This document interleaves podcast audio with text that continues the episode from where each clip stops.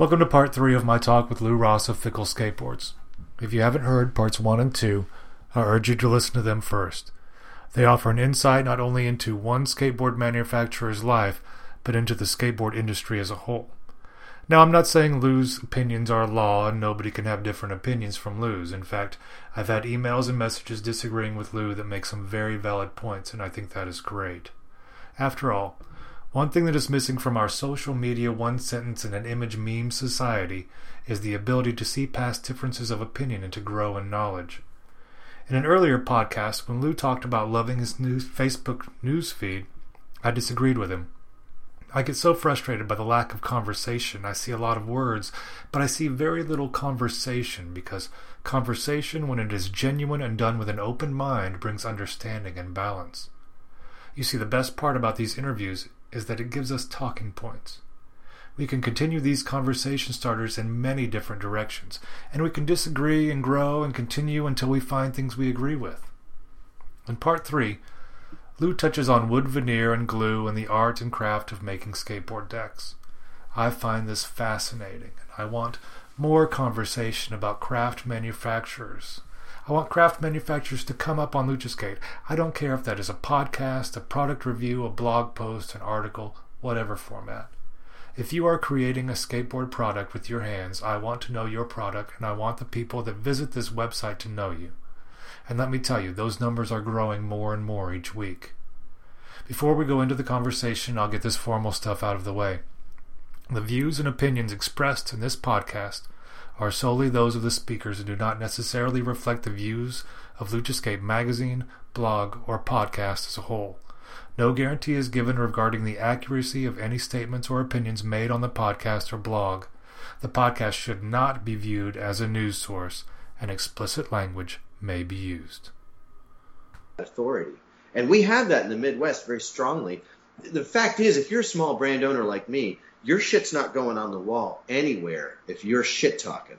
That's what they call questioning authority in the Midwest, shit-talking. Right. You know. But the truth is, when you're standing in a field full of shit, it's time to talk about shoveling some of the shit out of the way and make a path, you know. But if you're talking, I mean, if skateboarding were a baby, it's had a dirty diaper for 3 weeks, and it's going to get sick and die. We need to talk about this dirty diaper. We need to talk about elitism. We need to talk about retail authority that calls the community. I will never forget when in the early 2000s, I read Support Your Local Skate Shop, and it sounded so good. Consolidated is a brand that really capitalized on Support Your Local Skate Shop. And I remember looking, and Consolidated went on this anti-Nike thing, you know, Don't do it. And I watched as I saw kids get picked on for wearing Nike shoes. And I saw people get vibed for where they fucked the mall shop, you know, where they bought their boards. And I thought, no, not support your local skate shop, but how can your local skate shop better support you? That's the question. You know, 2010. Went down to Savannah, and I was talking to some folks who are in the industry down there, and they were bemoaning the fact that kids were buying stuff online and then showing up in the skate shop with them. That's a common complaint. And I said, you know, where's your online store? And they said, we won't do an online store. You know, it's too hard, it's too much work, this, that, and the other thing. And I said, well, then you don't deserve to be in business, because you could do an online store and have your team promote it and have a sticker with your online store. You could have been doing that 5, 10, or even 15 years ago and have it developed now to the point where you've captured the online market and their mouths fell. And even your local customers could be ordering online, pick it up in the store. I had to ask them, David. I said, hey, let me ask you a question. So ordering online is wrong. Let's find out what's wrong with it. So the kid is at his house, and he opens a tab because he wants to do some shopping. And he wants to shop from his house, because what he really wants to do today is not get in a car and go to a store. He wants to ride his skateboard today. And he would like to sit down and order his stuff so that he can go out and ride on his wonderful, magical dragon roller coaster toy. And what is not core about that? I say online shopping has given us more time to ride the damn things. And it's any business. I told this shop that and I was a brand, you know, I was a brand visiting a shop. Any shop that doesn't develop a functional, easy to use online and promote it directly through the efforts of their team members has no right to complain against their customers. In fact, any retailer has no right to complain against their customers because rule number one in retail is not location, location, location. It is the customer is always right. So if your customer wants to shop online, get your head out of your butt and make an online shop. Exactly. You make an online shop. So I've been criticized here for selling online. My brand competitors have for years given grief because I'm an online store. Because I want to know my customers and I want them to know me. I want it to be, I have a guy. I had my boards in a local shop, which, by the way, is closing. It's changing its whole format now. They're combining with a shoe store now. But this local shop. That's what most shops are these days, anyway. Well, they were actually. They ordered a whole bunch of boards because of a rivalry they have. You know, they were doing the whole enemy of my enemy is my friend thing. Yeah. So they brought my boards in, and I had no illusions about their intentions. They just wanted to piss off another brand. You know, and so I put like 14 of my boards in there, and I built a display per their instructions, and then they had an internal dispute over whether my display was good. I got real bad treatment. Like one time I invoiced them and I charged them $5 for like a huge stack of stickers, you know, and I make the stickers right here, you know, right. They're not super cheap to make. And I charged them $5 for the sticker pack, the promo pack that came with the boards. That put the cost per sticker at somewhere around 10 cents a sticker. It was even cheaper. And, I got this Facebook message from the owner of the shop. You know, they had two owners, a nice owner and a not nice owner. And this not nice owner, like almost every time I drop off product, or at least two or three times in the relationship, would send me these crappy, just shitty messages. Like the messages would be like, "You're charging us for stickers." That's all. Not, "Hey Lou, right. I had a concern," you know. And I wrote back to him. You know, I don't want to give it too much time because it was upsetting. You know, I put my heart into my work, and I feel like at that time my boards were a little more rough, and I really was, you know, you're putting everything you got into, I mean, just building a press or building a mold. And this is about how Fickle started. But I wound up pulling my boards out of that shop. I brought in $490 and put it on the counter and said, "I'm going to take these boards, and I'm going to take them down to Lexington, Kentucky. They want 10 boards. I'm going to let them pick. And then maybe I'll bring them back, and maybe I'll restock you again if it works." But right. I said, and the owner called me. He said, "We've never had a brand pull out of our store before. What's going on?" I said, "Well, you guys, you have like a whole bunch of shoe customers and a few skateboard customers, and your shop is a Nike shop. You got the quick strikes; they drop. People line up around the block. You got $45,000 in the cash register on the quick strike day. You know, that's ridiculous money. It changes a skateboard shop owner's mind. They don't love skateboarding the same after they see a cash register with $45,000 in it. Do you realize those quick strikes, that Nike stuff? That's like retail heroin, man." Yeah. It's an insane culture. So I told him, I said, "Look, man, if it ever is right," but I pulled those boards out, and the reason why wasn't the shitty relationship that guy had with me. It's because I talked with their workers. I talked with the guys behind the counter, but they kept telling people. They would say, "I don't know, it's some guy hand makes them in his basement." And it drove me nuts because I use the same tools that they use in the factory in China and Mexico. I use the same right. process that is normal factory in Watson and everywhere else, you know. I use the same kind of tools and the same sort of process. It's just small batch. How hard is it to say these are small batch workshop process? Please.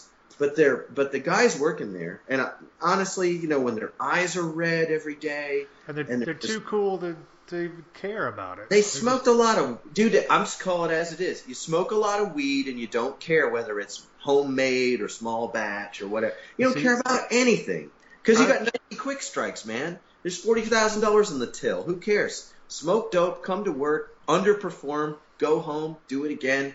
I think that's shitty living, man. And I'll say it again. I'm a libertarian.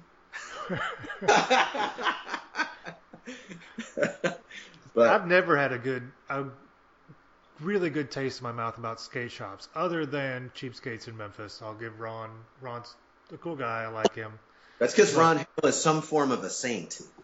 But I grew up where there were no skate shops. You know, every once in a while you'd go to a record store that would have some skateboards, or there was a place in Alexandria, Louisiana. There was a hardware store that had some skateboards. Yes, right. You know, there were no real skateboard shop experiences. And then I finally moved to Portland to live the whole Burnside experience, and went into my first real skate shop and was treated like I was non-local dirt. No. You get treated like shit. Yeah, I'm going back to ordering online. You know that I have been such a believer in the skate shop. I actually got to be, you know, the Galaxy Skate Shop opened in Newport, Kentucky, in 2007. And the guy who opened it was not a total ripper. He was not a performance-dominant pro-type person. He was a humble, sweet, good-hearted man, he is, mm-hmm. who loves skateboarding and loves skateboarders. And he opened it. He sold it after a while because it was very stressful. And he had new kids. You know, he had babies and a job. And, right. and this guy ran that shop so well. And I finally experienced the clubhouse I'd always dreamed of at the Galaxy Skate Shop in Newport. Until, I don't know what year it was, but he sold it to a brand owner. You know, we have in Cincinnati, we have a brand owner who is a shop owner. And has now franchised out and opened a second shop just blocks from my house. Oh. And I there's a rule in Cincinnati that you don't make this guy angry. That was always been a rule. When I worked with that other brand, they would say in private, the one thing we don't want to do is make this guy who's a brand owner, you know, and he was in cahoots with one shop, but then they went to war with each other when he bought the other shop. So once he went, then what he did was his second, this guy opened a second shop 9 minutes away from the shop that he was at war with. And now now they're closing that shop, and he's now completely dominant. He owns the Cincinnati brand, the local brand, right? And owns local brand made in Mexico. We have six branding entities in Cincinnati that are all made in the same Tijuana, Mexico factory. They're the exact same product, and several of these brands used to call it that old Deluxe wood, and they said that Deluxe made their wood for years. And I actually got a chance to go visit Deluxe in 2010 and ask them why they made such crappy wood. Because, and I got to actually ask Jim, and what a heart, what a good heart the Jim seems to have, you know. And Jim assured me they didn't make that wood, and that wasn't the Deluxe grade of wood. That was a lower grade of wood that was made by that factory. The Deluxe grade of wood, and you know, opinions on Deluxe wood they vary from place to place and climate to climate or whatever. I don't know, but we really. It was in 2010 when I noticed precipitously people stopped saying it was Deluxe wood, and I couldn't help but wonder if maybe the word went out to stop calling your shop boards and stop calling your small brand Deluxe wood, because Deluxe represents three brands, and that's the kind of thing, that's an ethical thing to have a small skateboard brand and then say it's the same wood as Deluxe. First, I don't have a really high opinion of the quality of the wood that's coming out of the generator factory. I haven't been able yet to form a high opinion of that wood. I've seen consistently that it's over flexible. It internally delaminates and has clicks and floppiness, And as much as we tell ourselves that we like it that way, a lot of that comes because we just haven't felt a good quality laminate product in a long, long time. Right. You know? So anyway, long and short, how Fickle started was out of this mess, this mishmash of unfriendly shops and unfriendly, territorial, grumpy brands. We have a brand in Cincinnati. It's the strangest thing. I came here in 2000. I came to Cincinnati. This is one reason Fickle started, too. There's a brand here that exercises a really, really strong territorial dominance. And they're very active. I mean, they do a lot of things. And very, very, just like you said, like this brand also owns shops, you know. So you've got this brand, and it's a Mexican-made brand. They used to call it Deluxe, you know, and claim that it was Deluxe and like that. But the owner of this brand used to ride for a major company. Okay. And then they turned him down. It was AM. And AM was different than Pro. You know. Yeah, back in the day. Yeah, I mean, now Pros and AMs get paid the same thing. Bupkis. You know, there are a lot of Pros who, if they ever listen to this, would agree with me that AMs and Pros gets paid about the same thing. Nothing. They get sticker packs and free boards and trips. They get to go on trips. And if they're lucky, they get enough of a per diem that they can afford weed. But this guy, I came to Cincinnati and I stepped in it almost as soon as I walked in the shop, because when I found out, like, I'm from New York, okay, and, you know, I tend to say what I think. And you know why? You know why someone from New York says what they think? Because fuck you. All and just, right. You know, the fuck, what? You say what you think. And I remember I stepped in it early. You know, they said, one thing you don't want to do, don't make this guy mad at you, because he'll ruin your life, he'll ruin your company, he'll ruin everything. And I was like, you know what? I was like, you know what? Fuck that. What you do, that's the guy. You want to go and you make a friendship with that person by you assert your boundaries in your life, and you say, this is who I am and this is what I'm going to be. I'm going to know you in 20 years. So let's have a story together. Let's have a relationship. But, you know, no disrespect intended, but if you're going to start your own brand, you know that one of the rules of starting your own brand, you know what you don't do to yourself when you start your own brand? What is don't turn yourself pro. Oh. I mean, is it me?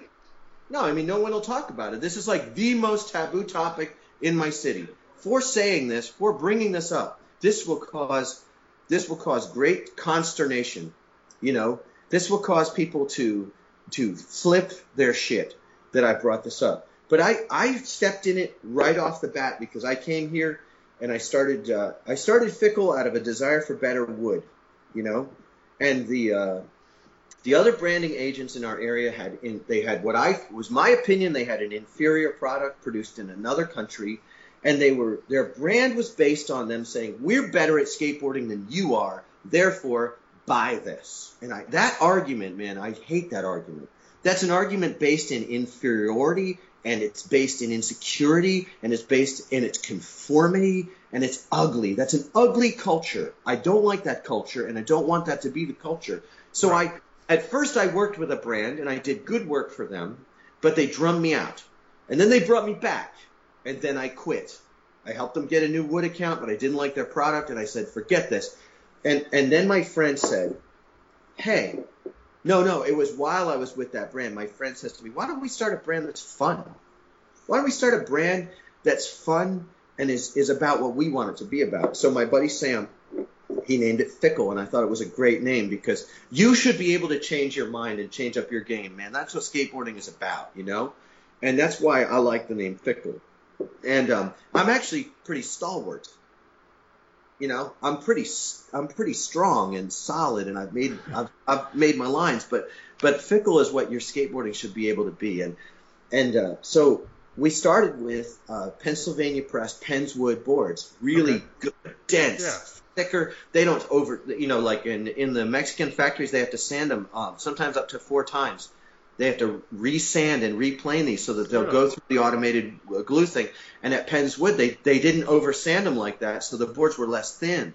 Sometimes by just a few thousandths of an inch, but you could feel it. You can tell it, yeah. We've done it with a caliper. We have actually had boards that are like 3, 4, 5, 12 thousandths of an inch thicker, and you can literally feel the difference. It's weird because the thinner boards feel wafery, you know. And I make thin construction. I have thin layups. You know, I can do almost. You can just go through the pile and pick the thin pieces because it's not rocket surgery, dude. This whole wood milling thing, like the blade gets dull and the pieces get rougher and thicker, and then they fix the blades, and it's like that's a whole other thing. I know so much, man. We could. I'm going to start my own podcast and just talk shit. But, anyways, Fickle started on Pennsylvania wood, and we got up to where we needed 200 boards a month. That's a really good. That's good. Yeah. And it was mostly local. It was really good. It was mostly local. We would be on the wall, and we would outsell other local brands because, first of all, we weren't skating at you. We were skating with you. We weren't arguing that we're better than you and that's why you should buy our boards. We were arguing that you deserve to be supported by a board that was made near here and made with a quality that we can guarantee. And our numbers went up and our numbers went up, and then Pennswood called me up, and the gentleman at Pennswood said, "Lou, I have great news for you. In our first year, we went from customer, you know, there's 380 small brand customers. We were a customer. We were account number 12 out of over 375 small accounts. They had 7 big accounts in a year. In a year, they had 7 big accounts, and then they had the rest. And of the rest, we were number 12 in 1 year. And that's because skateboarding is dying for someone to just love you like you are, man. You're not just good enough. You're fucking awesome. You're awesome. Our company isn't fucking awesome. You're fucking awesome. Do you see the difference? Absolutely. It's not buy our shit because it's fucking awesome. It's, hey, you're the shit because you're fucking awesome. We think you are awesome, and we would love to provide for you skateboards that inspire you by how they're made, by where they're made, by who makes them, that inspire you by you don't have to worry if you break it, you're gonna get a replacement because we guarantee it. We have a saying. I have a saying in my workshop. If you have a problem with your board, I have a problem. If you have a problem, I gotta fix it. That's the guarantee on Fickle boards, and I don't think that's hurt me. No. In fact, I've got people who've ordered 5 and 6 boards in a row after a replaced board. I'm not getting screwed by people. Skateboarders are good to me, man. They don't lie. So I started with the Pennsylvania wood, and we needed 200 boards. So we ordered 100 boards, and they were – actually it was like, we've already got these boards cut. We're ready to put your graphics on them. No problem. We'll have them out to you at the end of the week. And that batch of boards, as I remember, I have the email threads if I need to go back, but something like 9 weeks after the promised ship date, having been told they already shipped 3 times. Now, look, I'm not a saint or a perfect person. I've got board orders that took way longer, and I have forgotten and lost orders before. Right. I have had to eat a few plates of crow. It's not easy, this stuff, keeping everything sorted out. And I am not without compassion for the organ, but that was so over the line. So we ordered 100 boards. We needed 200 in a month. 9 weeks later, we still hadn't gotten the first 100 of that 200. We had two 100 board invoices out, and it was at that point that we said, okay, we're going to stop. I mean, you can't believe it. When I first ordered our boards, I ordered a certain size. I said, "Can you do this size?" And he said, "Those will never sell. They're too big." And I said, "Just make this. Can you make them though? Will it be okay?" And he's like, "Well, I'll have to make a custom CNC for you."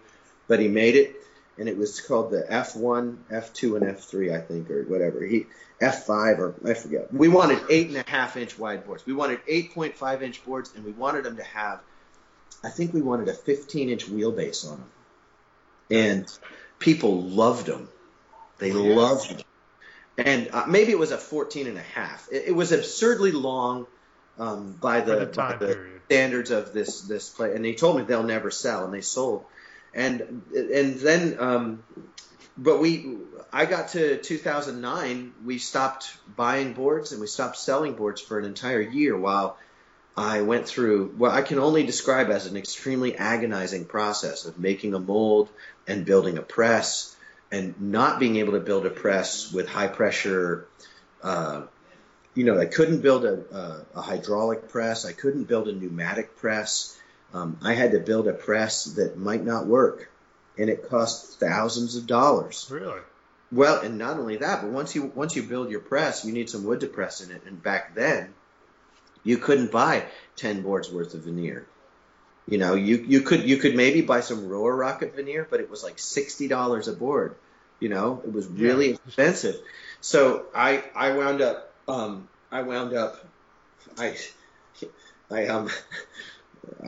You know, all I'm going to say is that I have no fortunes in my future. I wound up buying like many grand's worth of veneer from Canada. And this was back when you used to believe that the wood you were buying from Canada grew in Canada. You know, that is also another myth that we lost. We lost that. The more I learn, the more I see that it's up to the individual workshop to properly cure, to spread the glue properly, and to press within the right time on the open working time of the glue, and to keep them in the press a long time, and then to post-cure those boards and let the glue bonds finish, because you can't guarantee the quality of the wood that's going in. You cannot. There's no use in bragging that your wood is 100% Canadian when the board was pressed in China and a thousand other things that go on. Yeah, you know, all these the factors come down to craftsmanship at the point of production is the only thing that we can really control. Now, since then, now you can buy 10, 20, 30, 40, 100 boards worth of wood from Cahaba in Alabama or from Marwood, just across from Louisville Skate Park. You know, I can go to Louisville and then cross into Indiana and get that. Or you can buy it up near up in Van Wert area of Ohio. There's another outfit up there. I can take a truck up there and get a pallet of wood. You know, so they really opened up that market because there's more and more people who are pressing boards. Like Maximus is pressing boards like me. He's got a little workshop in Savannah, Georgia. Who else is there? Yeah, Valiant. You got Wood Shop over there. American Waste. Who else? American Waste. Z-Pressing. I don't know them yet. I can't wait to.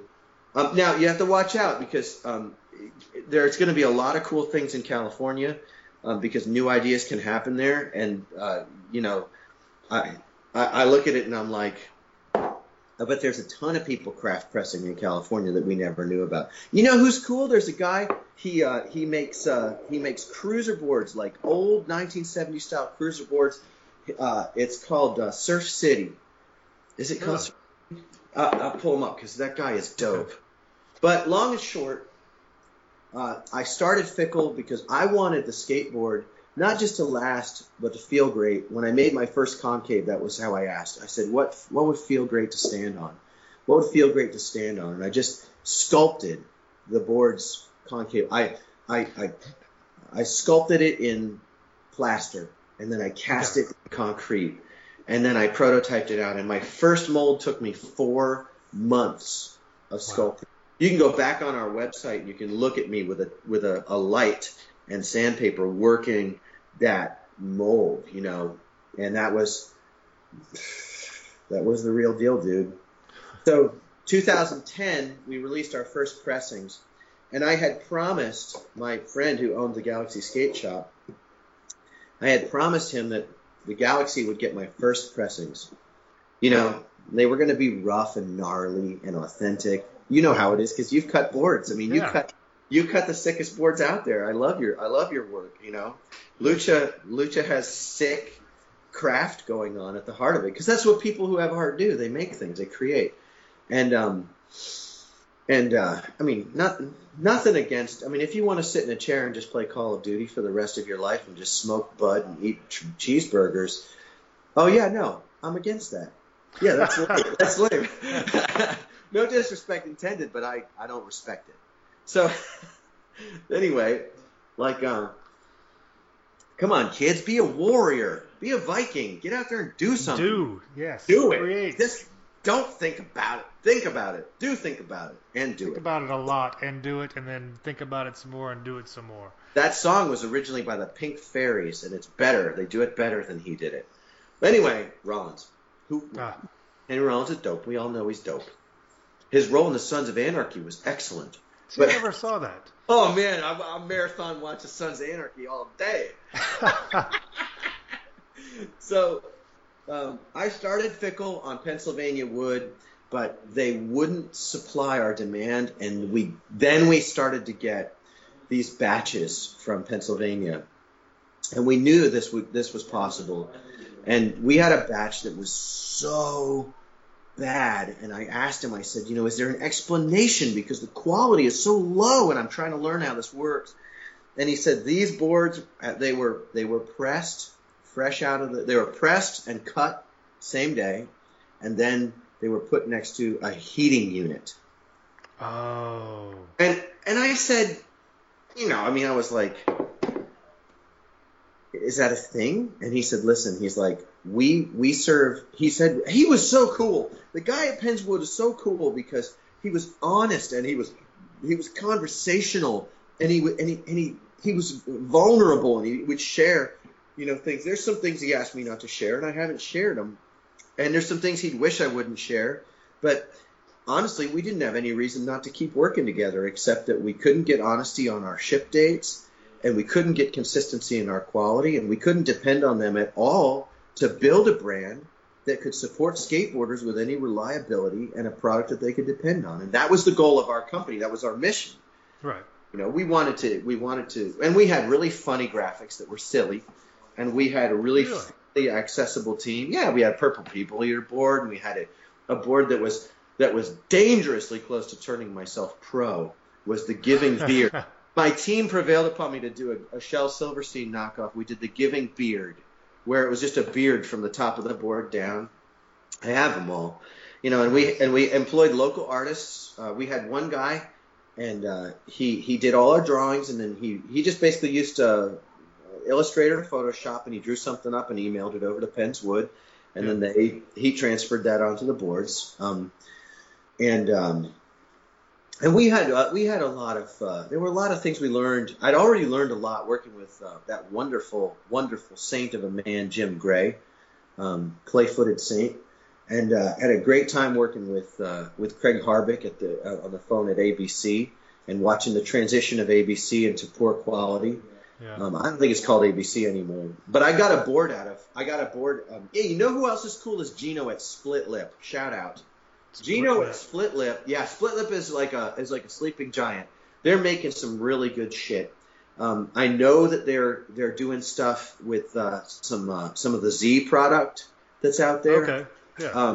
I know that they've worked directly with Jason Adams, and Gino at Split Lip just opened the craft up to me back when I was learning how to make my first mold and all that stuff, and he just opened it up to me. It was guys like Gino at Split Lip that he turned me on to who to go to for veneer.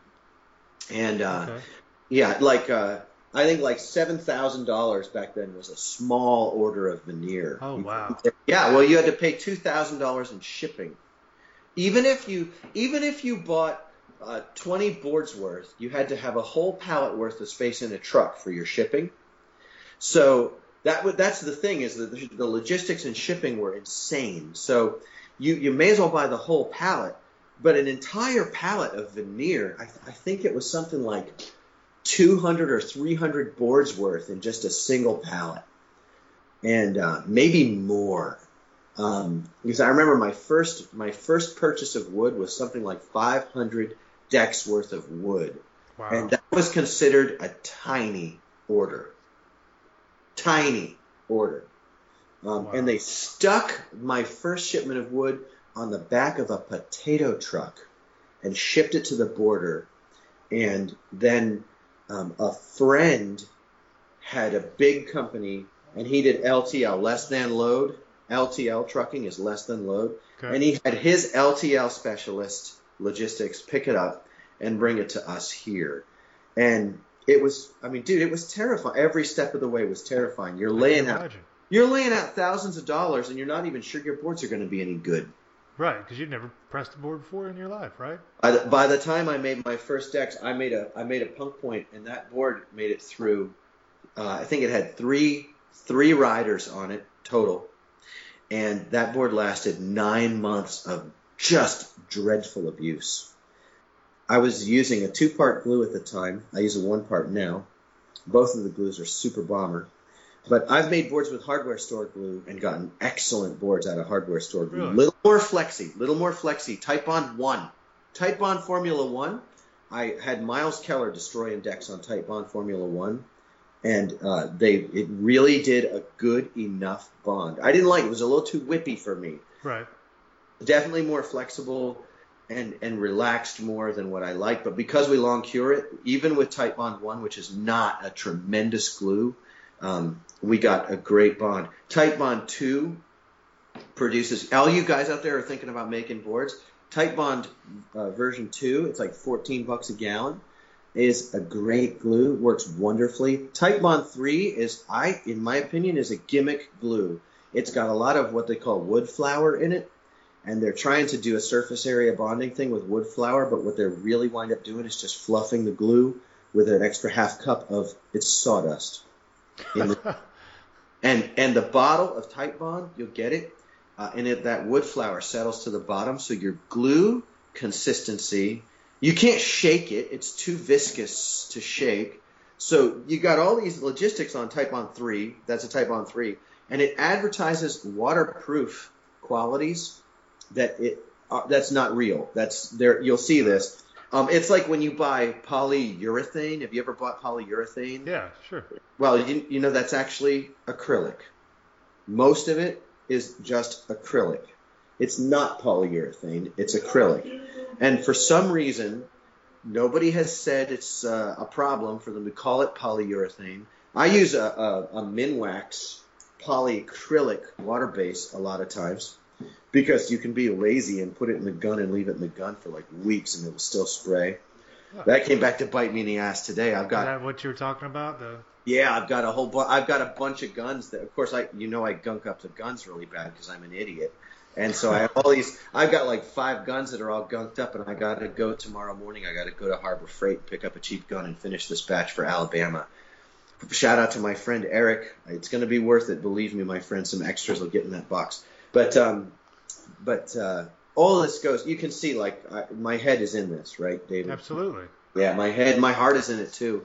But I haven't been thinking about quitting. But I've been asking, what does it look like? Because in 2009, David, it was okay. We're gonna make boards. We've had the shittiest boards with the worst customer service you could ever imagine. You know, if your colors were wrong, they would tell you you shouldn't have asked for such hard colors. If your sizes were wrong, they would tell you that you're too picky. Right. You know.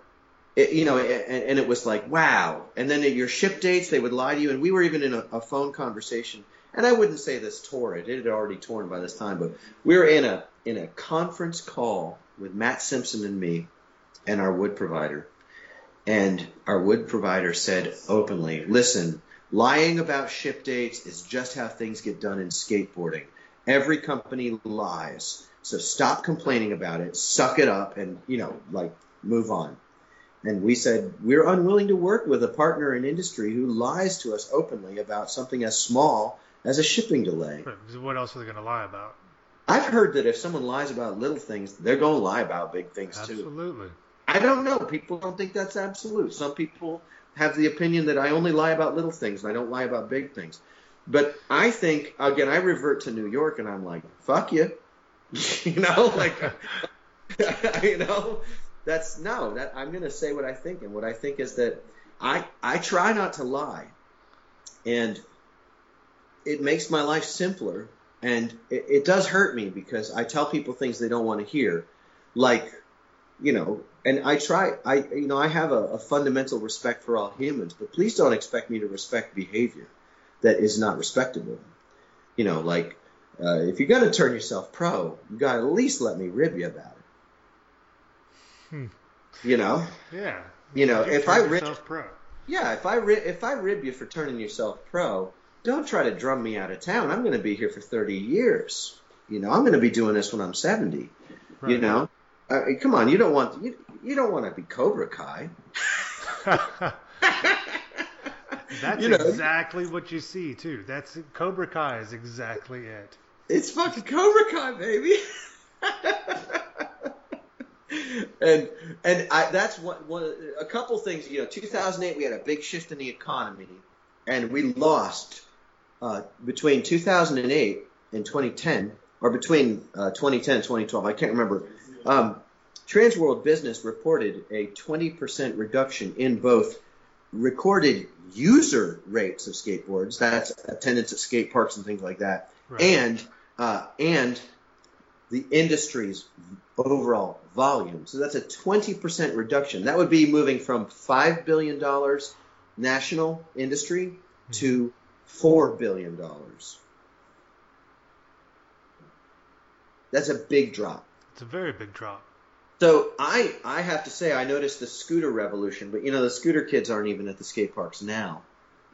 In Cincinnati, over at Florence Skate Park in northern Kentucky, or over at Delhi Skate Park, there are no more kids anywhere. Those kids would rather stay home than hang out with skateboarders.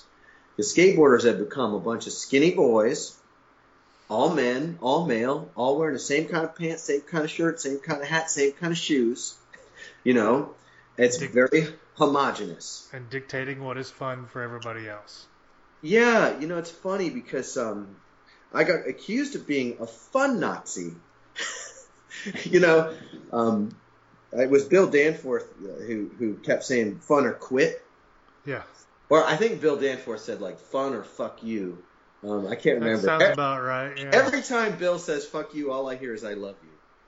You know, And you know who really brought that together for me was Grant Taylor in his Skater of the Year address. Did you hear his speech when he got Skater of the Year? No. Well, I'd like everyone to Google that today, because Grant brought "fuck you" and "I love you" together in a beautiful way as Jake Phelps fell into the drum kit.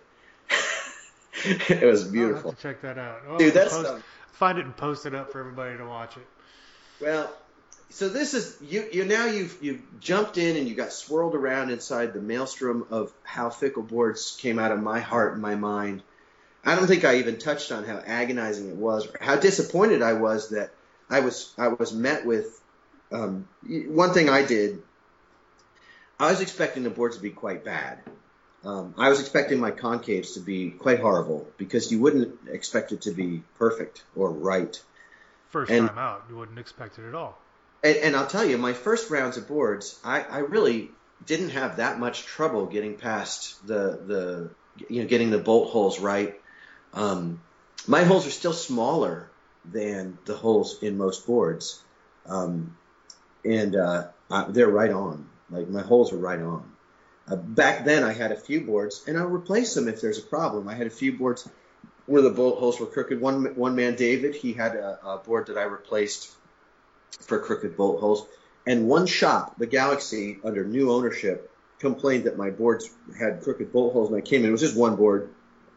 So I came into the shop and I said, "Hey, bring me a ruler. Let's see where these bolt holes lie, because there's an optical illusion that was involved. The graphic had a lot of lines in it, and I suspected it wasn't as far off, but I wanted to see for the clinical reason." And they notified me with a very cold attitude that they did not have a ruler or a tape measure in the shop. And I said, okay. And I trust that, you know, if you look at it and you see that the bolt holes are off. But, you know, optical illusion plays in a lot. And I wanted to see in the shop with them how far off we were talking. And I wasn't arguing on my behalf. I just wanted to get clinical. And they were totally disinterested in dimensions or anything like that. I even had one Cincinnati shop owner. I said, "What are you riding today?" And he said, "I don't know. I don't care." I said, "What? What? You know, what do you sell me something? You know? Yeah, exactly. You own a shop.